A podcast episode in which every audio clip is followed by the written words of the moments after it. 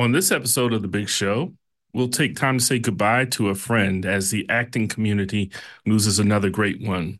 We'll check the news to see what pricks our ears.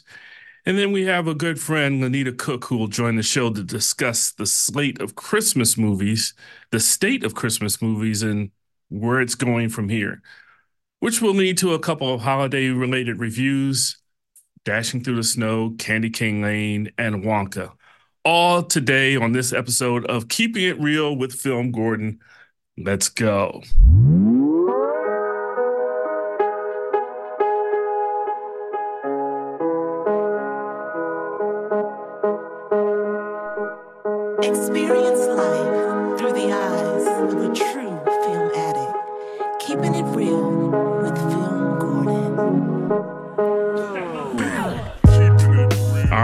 Welcome to the show, and thank you for taking time out to join me on this special episode of Keeping It Reel. I'm Charles Kirkland, um, your host for the day, and uh, let's get into some stuff. First of all, I want to say congratulations to Tim Gordon, who's not here, uh, which is cool. He's out on the West Coast doing his own thing, but I, I want to, if he were here, I probably wouldn't do this, but since he isn't, I'll, I'll, go ahead and congratulate him on being promoted to the board of the Film Festival Alliance, which is a, a group of, uh, of, film festival uh, directors and people who are in the festival world. And uh, they've recognized what Tim has been doing, and they they said that he's you know a good fit for the board of the alliance. Now, this is a good thing for uh, for me because now I have access to the Film Festival Alliance that I didn't uh, at, at, a level that I didn't before. And so, uh, as far as when you know our our light reel film festival rolls around in a couple months, you, you might be seeing some things that are the fruit of his labors there. So. Um, it's a big thing. Congratulations to him, and I and I'm super pumped about him being part of that. And that, of course, that is not the reason why he's not here. But you know, for whatever reason he can't be here with us, I don't care because it's my show now. So anyway, um, second thing is, um, I'm a member of a number of uh, critics associations. I'm I'm part of the Black Reel Awards, part of the WAFCA um, Washington D.C. Area Film Critics Association, um, and I'm, of course I'm part of the Critics' Choice Awards. So uh, I, I, get at this part of the year, it's very um, busy is what I could uh, I'll say the best word is busy. Lots of comings and goings and that's probably one of the reasons why you haven't seen me like in the studio because I've been going to this junket and that junket this place and that place and so I'm just grateful to be here but also the great thing about it is two of those organizations, critics organizations, have decided to list. Uh, well, one has listed not only their nominees but the winners of their awards for the year, and the other one has just announced their nominees. When the and as more is coming later. So uh, we'll start with WAFCA, the Washington Area Film Critics Association, who who have come out and made their uh, not only their nominations but their awards. And uh, if if you want to check them out in full, you can go to the uh, WAFCA site, uh, WAFCA.org. But you know, I just want to highlight a few things that that happened.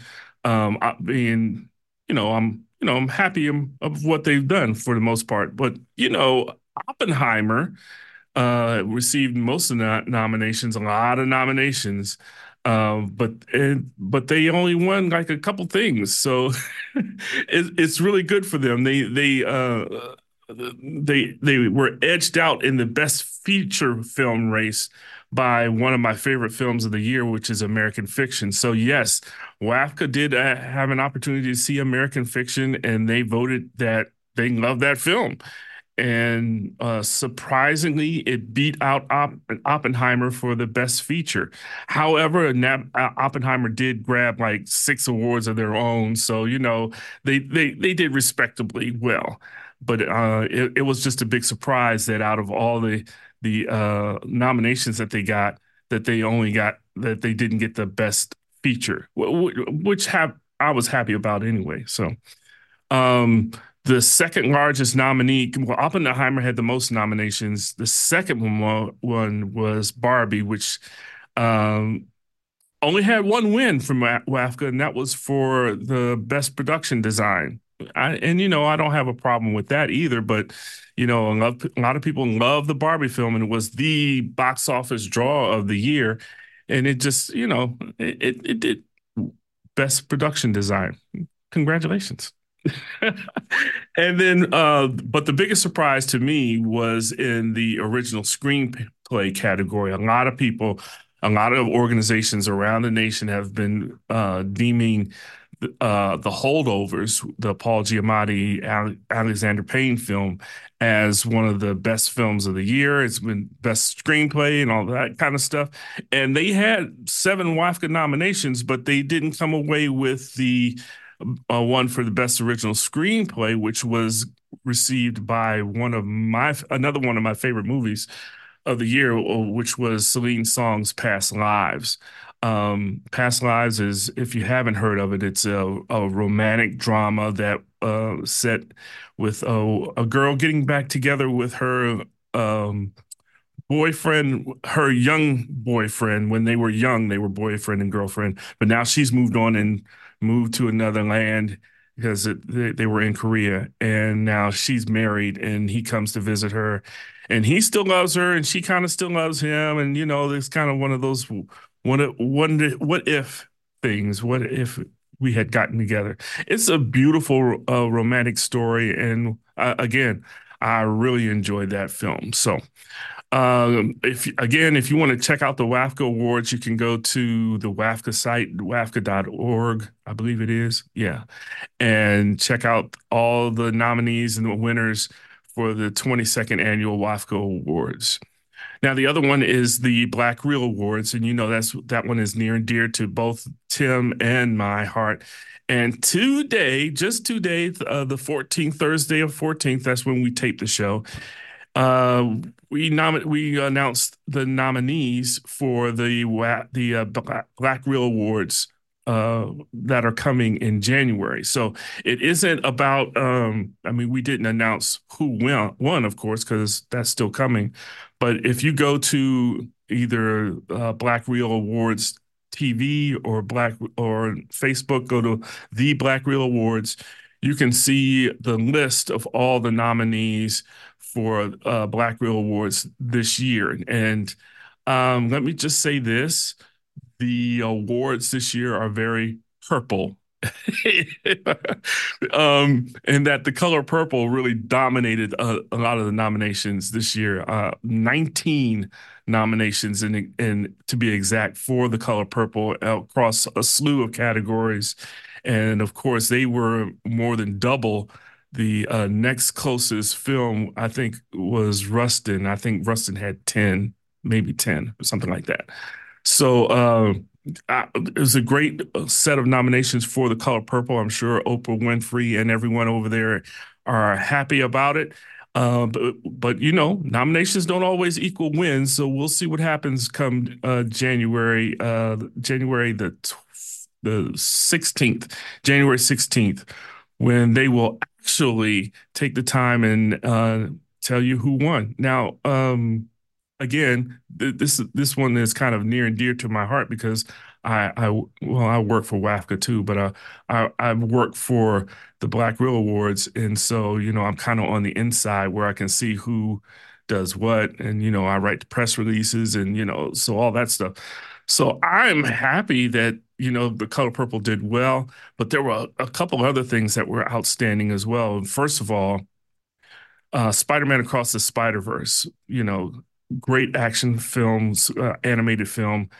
It was the first time ever this year that uh, animated film received nominations for outstanding editing and outstanding production design, which is uh, a big deal for an animated film because you know they're going up against you know non-animated films. People don't really consider how how much work goes into a animated film, and so obviously the Black Reel Awards they did, and they uh, recognized Spider Man for that.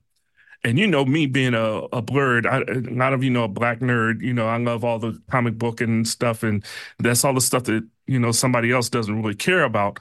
Um, that was near and dear to my heart to see that Spider-Man was getting the love that it that it got from the Black Reel Awards, which means people really love that film. So, and where would I be without recognizing Queen Bee? Queen Bee, um, her, her, film Renaissance uh, was the first documentary ever to be nominated for also outstanding production and outstanding costume design. And Beyonce became the first person to be nominated in to, I'm sorry, to be nominated in the documentary category, the musical category, and professional categories all in the same year. So you know, Beyonce did her thing, uh, and Black Reel loves Black Reel has real love for Beyonce. So congratulations to her. Congratulations to Spider Man. Congratulations to the Color Purple, and we will see what happens in a couple in about a month. So.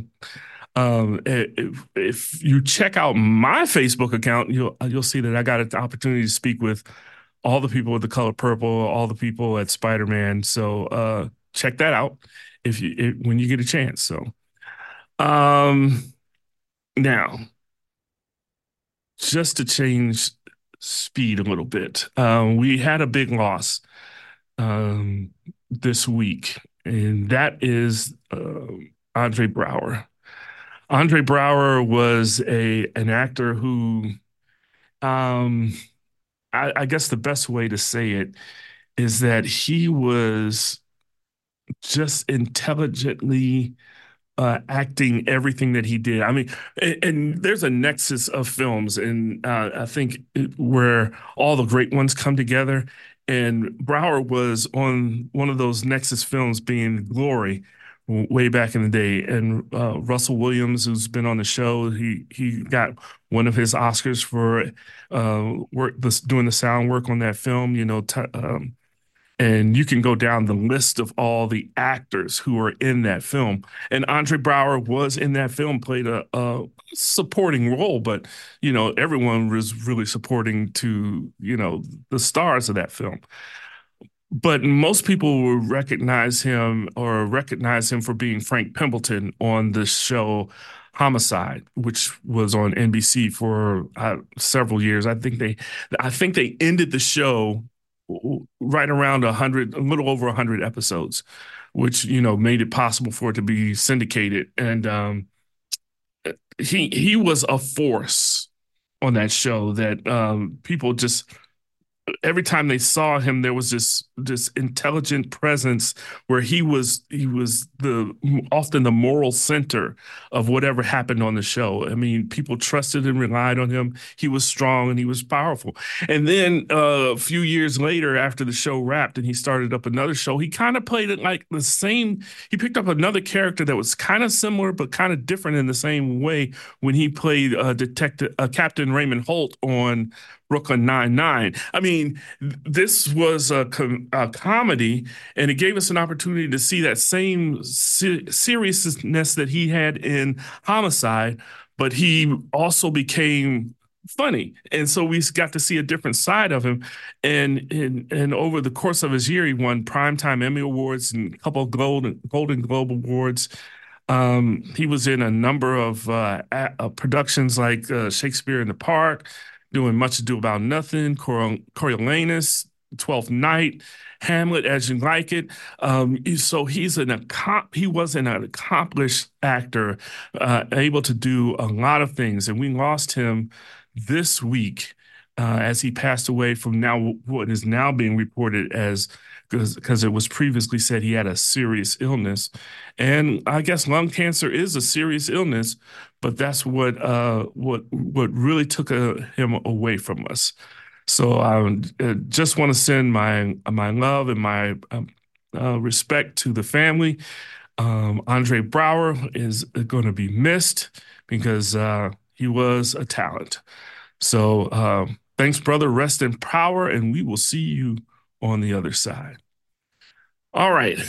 Now, with all that having been said, um, one last thing before we turn to our special guest for the for the uh, show. Um, Tim Gordon and I walk in circles that uh, most people don't know about, and so sometimes we hear things that we we we can't believe or just seem incredible. But and one of those things came to light this week in the city of Washington D.C., and that was the proposed move of the Washington uh, basketball and and and uh, hockey teams to Virginia um, like I said, we, you know, we we have ends, we have talk, we talk to people, and so when it was mentioned to us that this was a possibility, we were like, nah, it's not going to happen. There's no way that that would happen. No, no way that that we would allow that that the city would allow that to happen, right? And so, um, come, we just had a press conference yesterday where Virginia is announcing that their plans for this new Washington uh, sports complex, and that everybody was going to be all those two franchises are going to be moving would be moving to Virginia. Now, nothing is final yet, and and uh, the mayor has come out and offered made a counter offer to keep the the Washington team Monumental Sports in D.C. So, uh, so why am I mentioning this on on keeping it reel? Because you know the I'm old enough to know what happened the last time the the uh, these franchises moved when they were located in Maryland. They moved into DC. Um, that area in Maryland, even to this day, I don't think has ever re- recovered from the absence of the Capitol Center. And so, I mean, they've they've tried and they've been been trying to revitalize that area. And even to this day, we have a hospital standing on the grounds where it used to be a sports complex. Um, so this, I'm saying this because DC is important to the, us here in the show and everything in the city. Uh, that complex, if that moves, there's going to be a hole left in the city that just will not be filled. Now they talked about how they'll use the arena for family events and concerts and things of that nature. But um, there is no way, and, and that's the same thing that happened with the Capitol Center decades ago, that they would say, oh, well, we'll just continue to program it. But the programming just won't sustain itself. And then the whole area will suffer. And how that affects me is because there's a movie theater there. There's uh, chinatown that's right there. And it is reasonably close to where we do our our films festival the light reel film festival.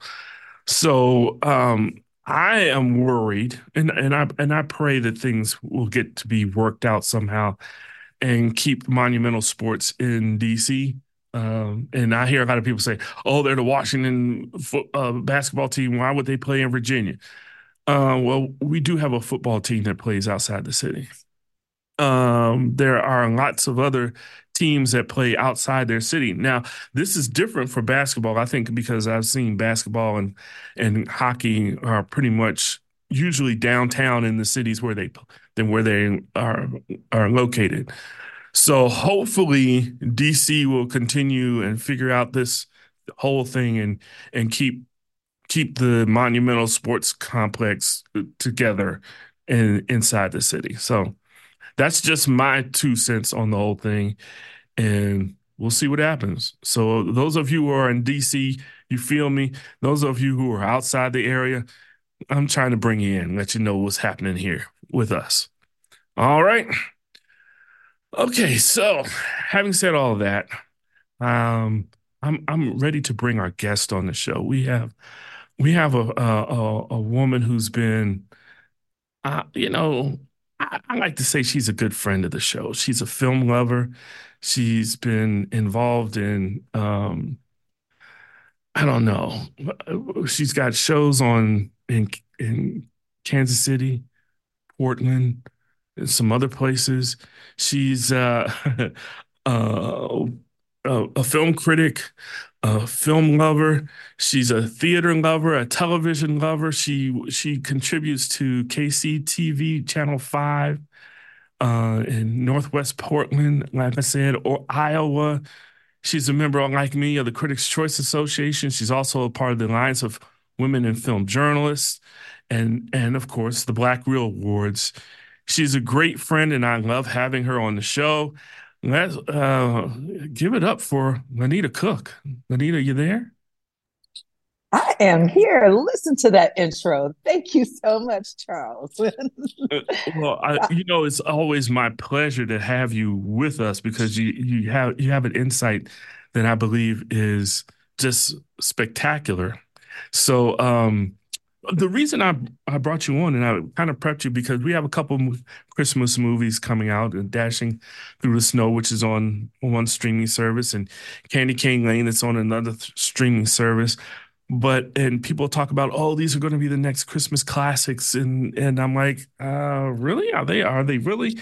Do we have christmas classics anymore? I, I came across an article in variety lamenting the fact that the way entertainment is set up nowadays we just cannot create the same thing like we did for uh, uh, the, the, Christmas story or the or uh, Elf or any of those things like that. And so I I want to because I I value your opinion. I think you're wise on many subjects. Can you talk to what the state of not just the Christmas classic, but even maybe even the state of the Black Christmas classic? Mm. So, yeah, you know, I, I'm I'm bringing you in and I'm I'm probing to see how deep how deep Lanita Cook can be. well, first, thank you so much for having me on the show. I always love being with you guys. Uh, and I want to say you are doing an outstanding job holding the reins on, on your own today. So thank you again for having me. Well, um, thank you. It's not my first rodeo, so, you know, I'm. You're holding it down. You know how to hold it down. Um, so, the state of Christmas movies, I think, is kind of goes along with the state of just about everything. When we talk about Christmas movies, it brings to mind this idea we have about the A list, where we ask the same question Is there such thing as an A list star? And the thing that made us love stars and create A-list actors and eh, the Will Smiths and the the Arnold Schwarzeneggers um, was kind of the same thing that made us love Christmas movies, that turned movies into classics. And that is, first and foremost, um, the exclusive nature of it, how elite and aspirational these things can be. Back in the day, we got Christmas movies at Christmas time. Yeah. Right? Uh, nowadays, you can hop on, you know, you have Hallmark doing Christmas in July. Um, you can hop on any streamer and see any movie at any time of the year. And so I think our access, um, like with most things, has really changed um, the way we feel, our sentiment about those things. Um, but then another thing about the movies themselves, when we think about Frank Capra, um, we're talking about visionary storytellers who are setting their stories during Christmas time, who are using our love for Christmas and the things that we feel at Christmas time, um, the the hard feelings and the wondrous feelings. They're using those feelings to imbue their story, but they put story first. And I think what we do now is put genre 1st mm-hmm. And so um, we are looking at a Christmas film factory, um, right. particularly when we think about the Christmas romance. You I, and I will devour me a cookie cutter Christmas romance now. oh yeah, it's not it's not it's not unknown to have the Hallmark channel on in the Kirkland house. That's right, and and throw a Prince in there. Oh, it's on. I will watch your entire marathon but it is a marathon. It is cookie cutter. It is a little bit paint by numbers.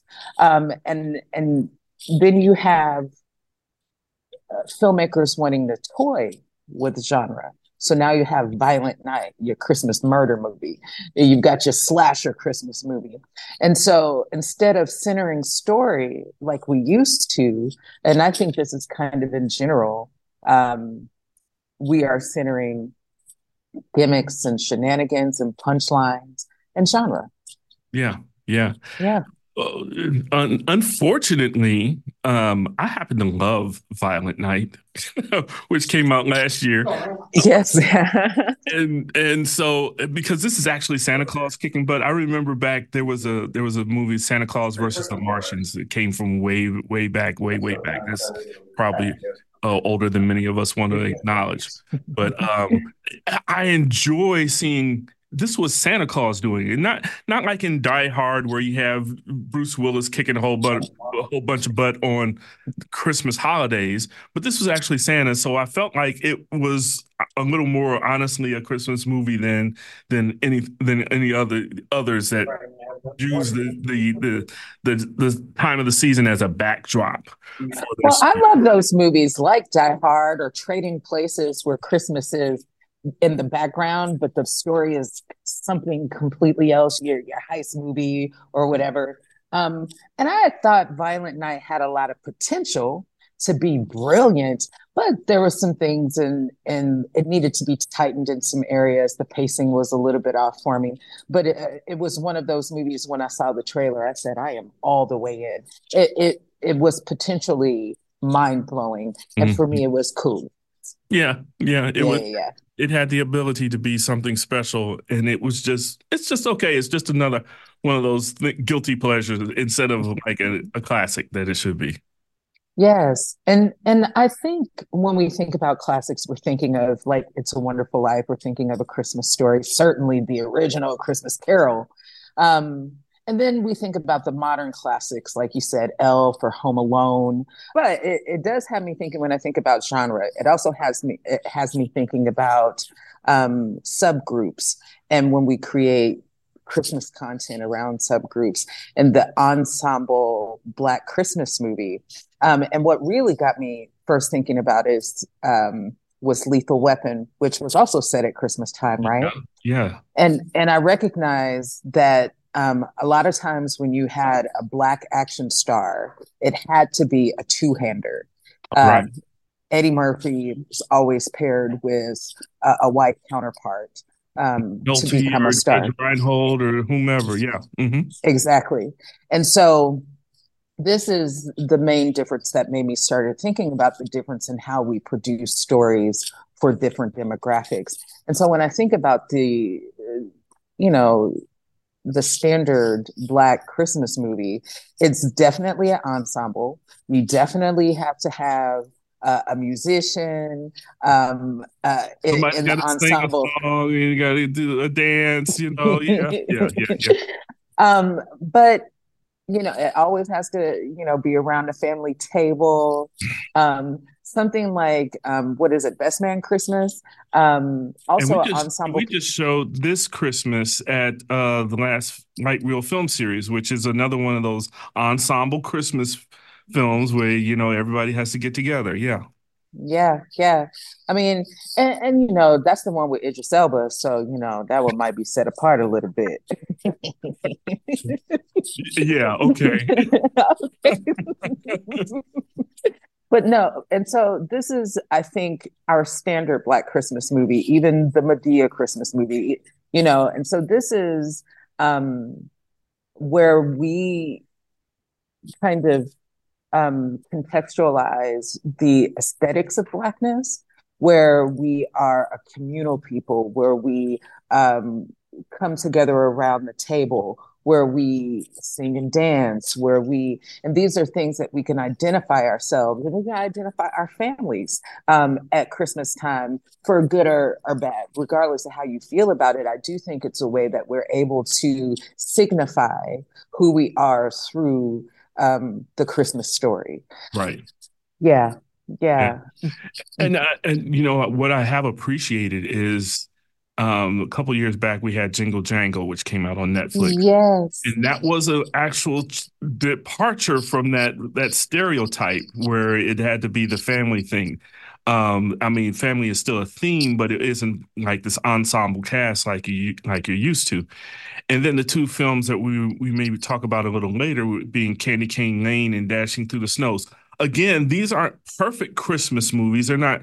I, I wouldn't have to say that they're classic by any nature, but I do appreciate the fact that they've kind of broken from that mold that you that you're talking about. How we always have to have the family get together, sitting at a table, and you know, it's all some. You got everybody has their little, and and I just like to think of them as the black plays that they just put decided to put on film, and and so you know, I'm glad I I'm glad that we're breaking the mold and that we're trying some new things and going into different areas. I I just need the execution to be just just a little tighter. I mean, and I was going to talk about Jingle Jangle as well. It was, I think, it is still uh, quite revolutionary in its approach to the mm-hmm. Christmas story in general, because who, you know, when we are talking about Christmas, when are we also talking about science? Right. And, you know, and so that in and of itself was like, what?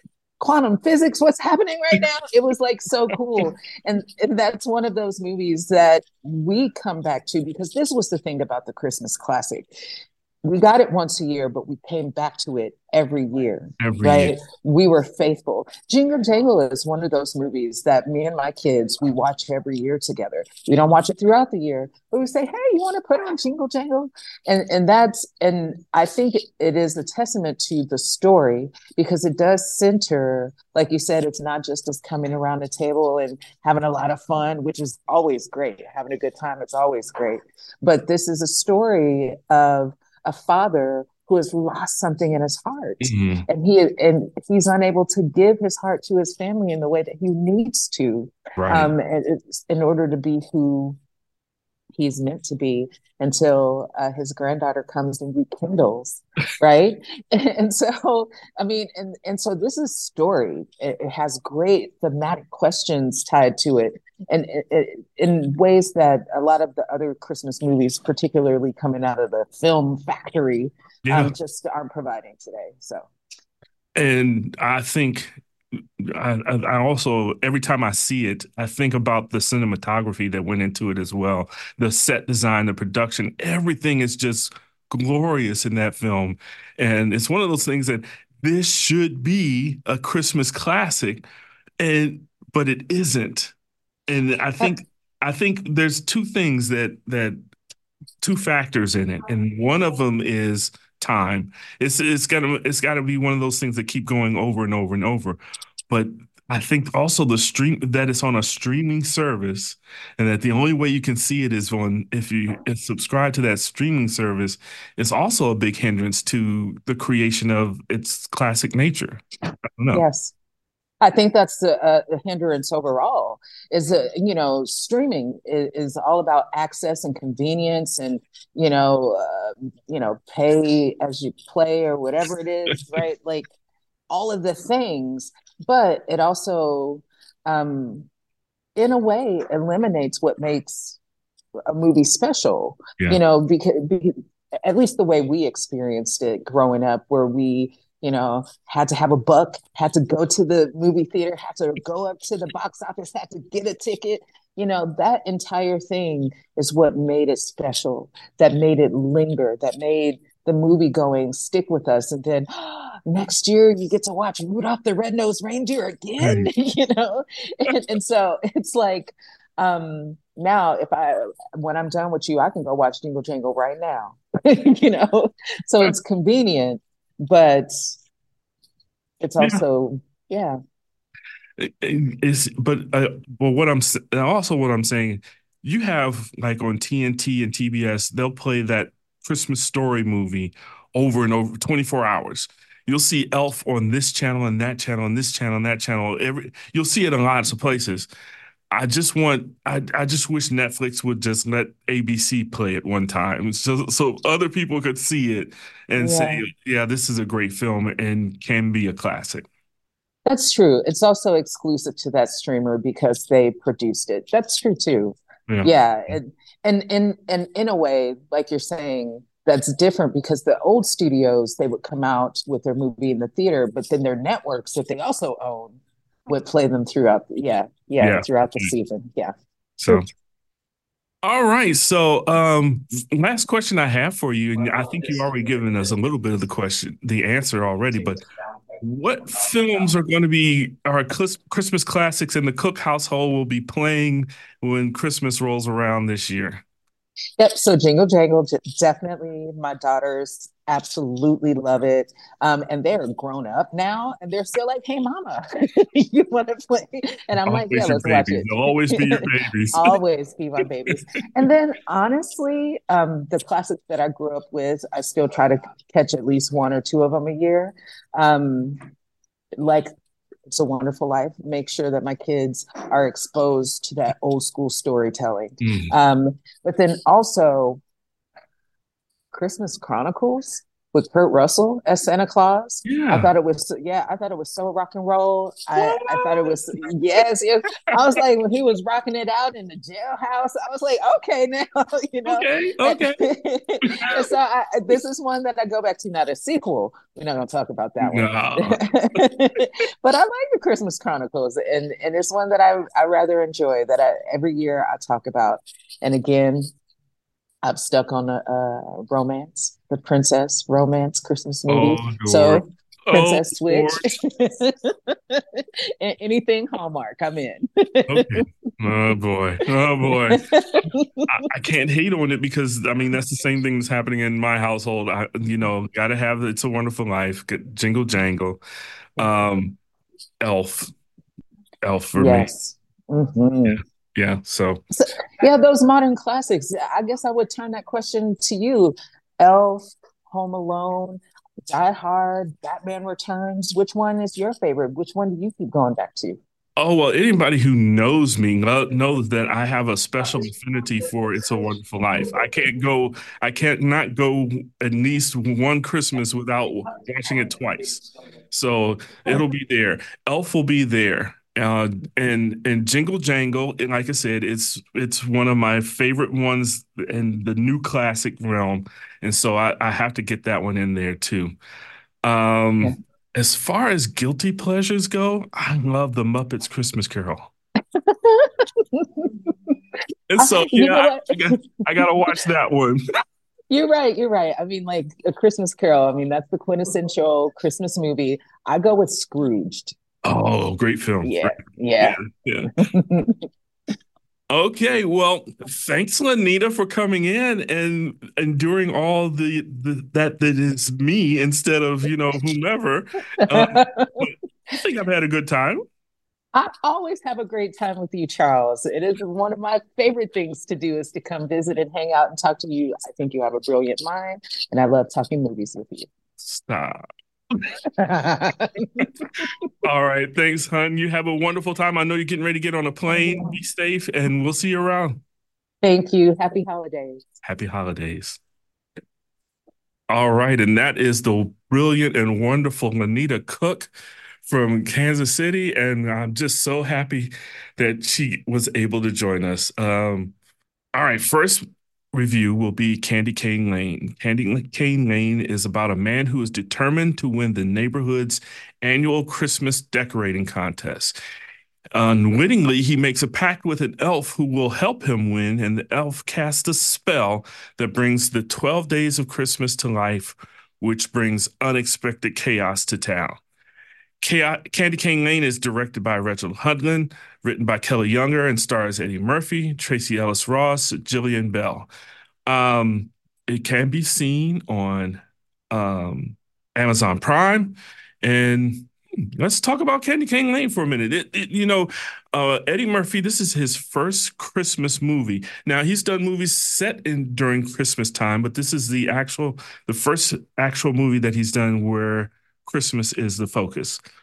Um, and I would say that when I saw the trailer for this film, I thought it was going to be very, very, very, very, very sad for Eddie Murphy, but I was surprised in that it was actually quite entertaining. I mean, it. I mean, it, it, we're not looking at the highest of cinema here, and he's not going to win an Oscar for doing this role. But it is one of those things that he's creating an atmosphere with with Tracee Ellis Ross of, uh, you know, it's kind of like the Santa Claus meets um, um, um, what was the Sinbad movie that he that he did with uh, Schwarzenegger? Uh, anyway, um, it, I'm blanking out at the moment, but um, where it's an adventure. He's trying to save the spirit of Christmas, and you know, it, it really is cute. And you know, I I I enjoyed the movie quite a lot because I think that I had low expectations going into it,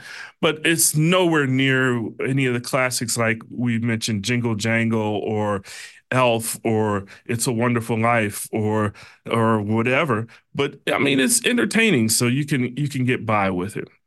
Uh, the next film on that in that same vein is Dashing Through the Snow, which is on Disney Plus and Hulu.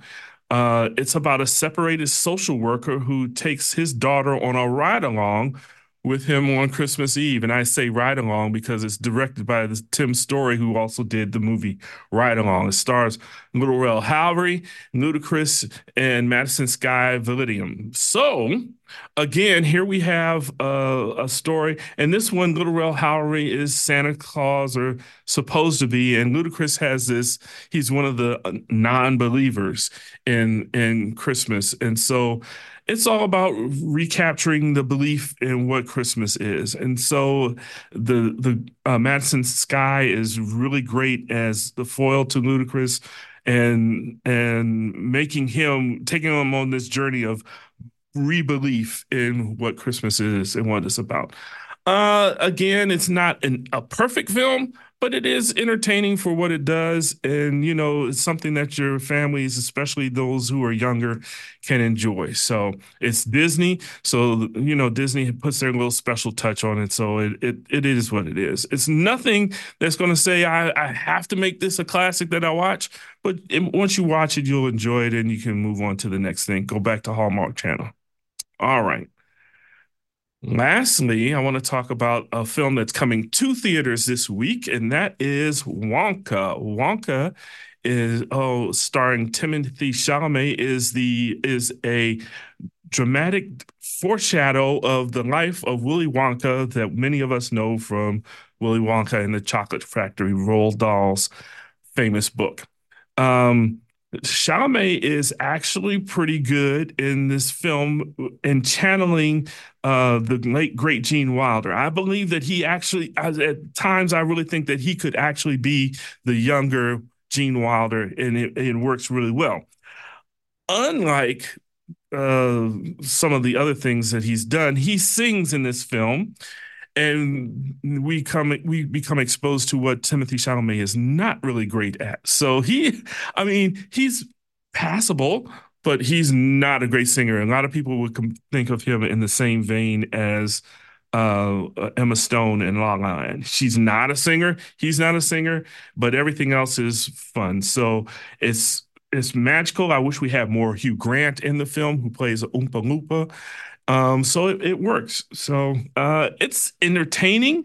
It's it's musical. It's hilarious. You got Keegan Michael Key, Olivia Colman, who I love to death, and Chalamet is really good at portraying this magical guy, Willy Wonka. So uh, this is in theaters now. I would I would give it on a scale of five. I'd give it a three plus, three and a half. So check out Wonka. You you might enjoy it.